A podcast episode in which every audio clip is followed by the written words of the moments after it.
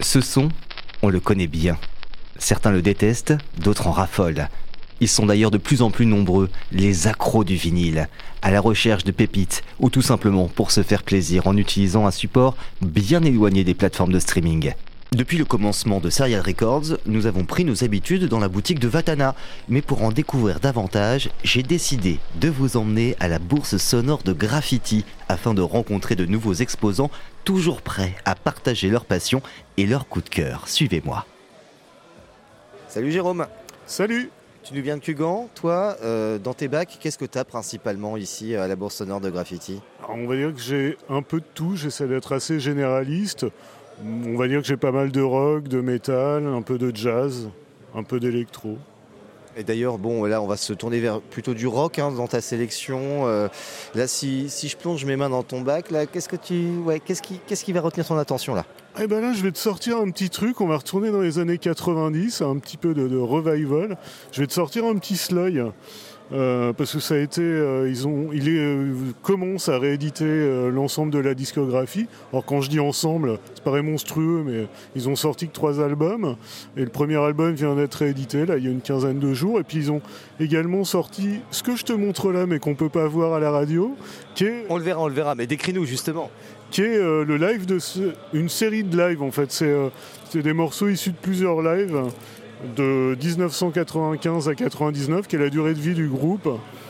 Et donc ça reprend euh, des, morceaux mythiques du groupe en live que les fans attendaient, parce que le groupe s'est séparé en 99, il n'y avait plus rien eu, y compris les rééditions sont bienvenues, parce que les disques étaient plutôt recherchés, commençaient à coter beaucoup de manière déraisonnable. Il me semble que quand un disque commence à atteindre les 100 euros, ça devient un peu déraisonnable, donc les rééditions sont bienvenues, ça va permettre euh, aux jeunes de découvrir, à d'autres qui n'avaient pas le disque de pouvoir se l'acheter, donc c'est plutôt cool. Et puis aux vieux fans, là, avec le live, bah, de réécouter le groupe live, euh, comme si on était euh, dans la salle. Qu'est-ce qui fait la spécificité de ce groupe? Pourquoi toi, tu, ça a attiré ton oreille?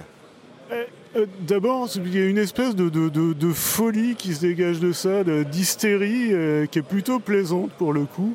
Et puis, ils sont apparus au milieu des années 90 où il y avait toute cette scène un peu rock noise française. Et c'est vrai que euh, très peu de groupes français ont retenu l'attention. D'un c'est un des groupes français qui a retenu l'attention. Premier album, ils l'ont signé chez Roadrunner, ils l'ont enregistré avec Steve Albini, Shellac. D'ailleurs, il y a un son très Shellac chez Sloy. Euh, on retrouve peut-être la, folie de Père Ubu aussi. Donc euh, voilà, ça fait un groupe un peu singulier, un groupe français un peu singulier et c'est cool. Ils venaient de Rennes.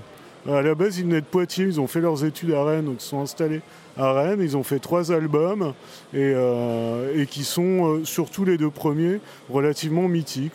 Il aurait juste ce live, donc mélange, ce mélange de live. Hein. C'est ça, c'est un mélange de live, hein, parce que c'est des morceaux qui ont été extraits de plusieurs lives pour brosser la période 95-99. On va donc découvrir Sloy, ce graffiti, avec euh, un titre que tu, que tu peux nous choisir. Quel titre tu choisirais ton préféré là parmi ceux-là? Ah, je sais pas si je vais choisir mon préféré, mais je vais choisir celui qui me fait le plus marrer, que j'aime bien écouter, qui s'appelle Eat Your Toy.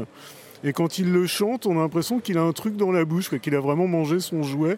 Quand je disais que c'était vraiment, il y avait un grain de folie là-dedans, euh, eh ben on y est pour le coup. Bon, bah, on y va. Hein. Voilà, là, je mets mon casque et c'est parti. On va s'écouter ça.